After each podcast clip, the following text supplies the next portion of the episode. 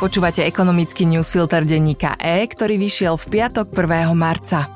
Tento týždeň bol v znamení slovnej vojny medzi Západom a Ruskom, k čomu prispel aj Robert Fico svojim strašením o zapojení vojakov NATO do vojny na Ukrajine. Hoci boli tieto úvahy prehnané, ruský prezident Vladimír Putin v reakcii ešte pritvrdil. Použitím jadrových zbraní nestrašil nikdy tak explicitne ako vo svojom včerajšom prejave.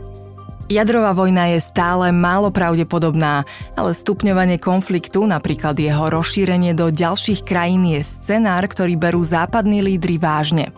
Najmä pre aktuálny vývoj v Moldavsku, presnejšie v jeho proruskom regióne Podnestersko, ktoré ešte v stredu požiadalo Moskvu o v úvodzovkách ochranu, čo je klasický ruský trik na ospravedlnenie vojenského zásahu. Rusi môžu testovať akcie schopnosť NATO aj rôznymi hybridnými akciami a vojenskými provokáciami voči jej členom, píše v komentári Ivan Mikloš. Európske armády nie sú dostatočne bojaschopné ani napriek zvýšeným výdavkom na obranu a napríklad Slovensko má príliš vysoké deficity na to, aby na armádu míňalo ešte viac, upozornil Mikloš. Dnešný ekonomický newsfilter má tisíc slov, pripravil ho Ján Kováč, ja som Lucia Haverlík.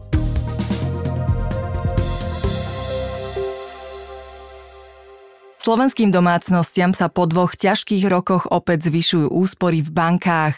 Zlom nastal začiatkom jesene minulého roka. Odvtedy sa objem bankových vkladov zvýšil zo 45 na 47 miliard eur.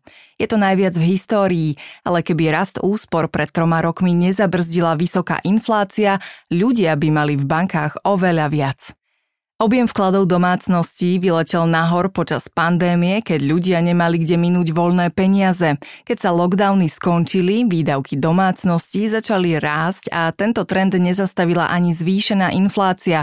Keď nestačili platy, ľudia míňali rezervy. Hody sa skončili až začiatkom vlaňajška, keď sa mnohým ľuďom rezervy vyčerpali. V minulom roku sa už preto celková spotreba domácností prepadla. Lenže popri tom sa v priebehu minulého roka postupne spomaľoval rast cien a platy v priemere naďalej slušne rástli. Výsledkom je už spomínaný návrat k šetreniu. Objem vkladov v bankách sa zvýšil aj vďaka atraktívnejším úrokovým sadzbám. Ľudia budú aj naďalej radšej doplňať úsporím, ako zvyšovať výdavky, hovorí analytik NBS Jan Beka. Inflácia by mala tento rok klesnúť k 2%, k čomu prispeli aj vládne dotácie na energie.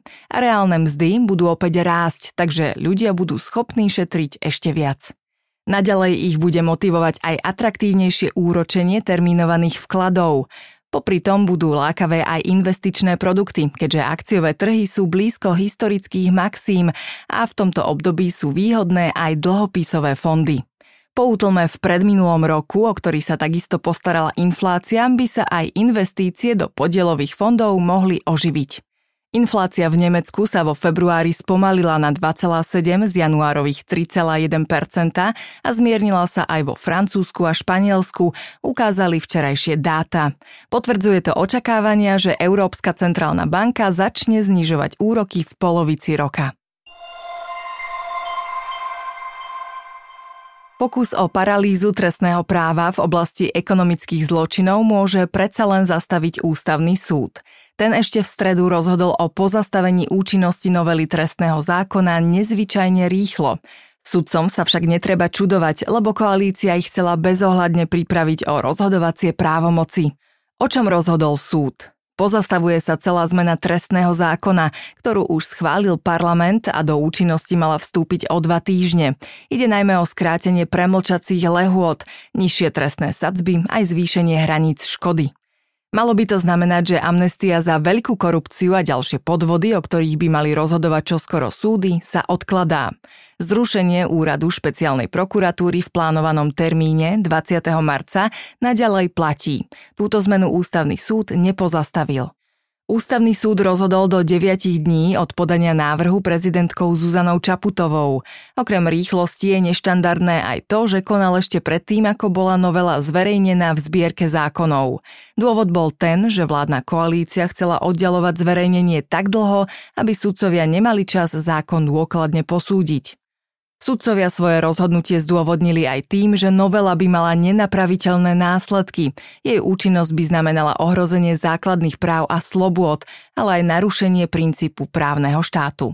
Ak by totiž platila čo i len jeden deň, znamenala by v úvodzovkách faktickú amnestiu mnohých trestne stíhaných, na čo poukázala aj prezidentka s opozíciou. Rozhodnutie ústavného súdu nadobudne účinnosť až po jeho zverejnení v zbierke zákonov. Postarať sa o to má ministerstvo spravodlivosti, ktoré hovorí, že si túto povinnosť splní. Ak to dodrží, trestný zákon sa po 15. marci nezmení, hoci novelu už schválil parlament. Tento stav potrvá až do momentu, keď ústavný súd vydá druhé kľúčové rozhodnutie, či je novela trestného zákona v rozpore s ústavou. To môže trvať niekoľko mesiacov až rok. Počas toho môže byť niekto právoplatne odsúdený. Zároveň sa zrejme aspoň načas znížia riziko zastavenia eurofondov, ktoré hrozí v prípade presadenia mekších trestov za ekonomické zločiny.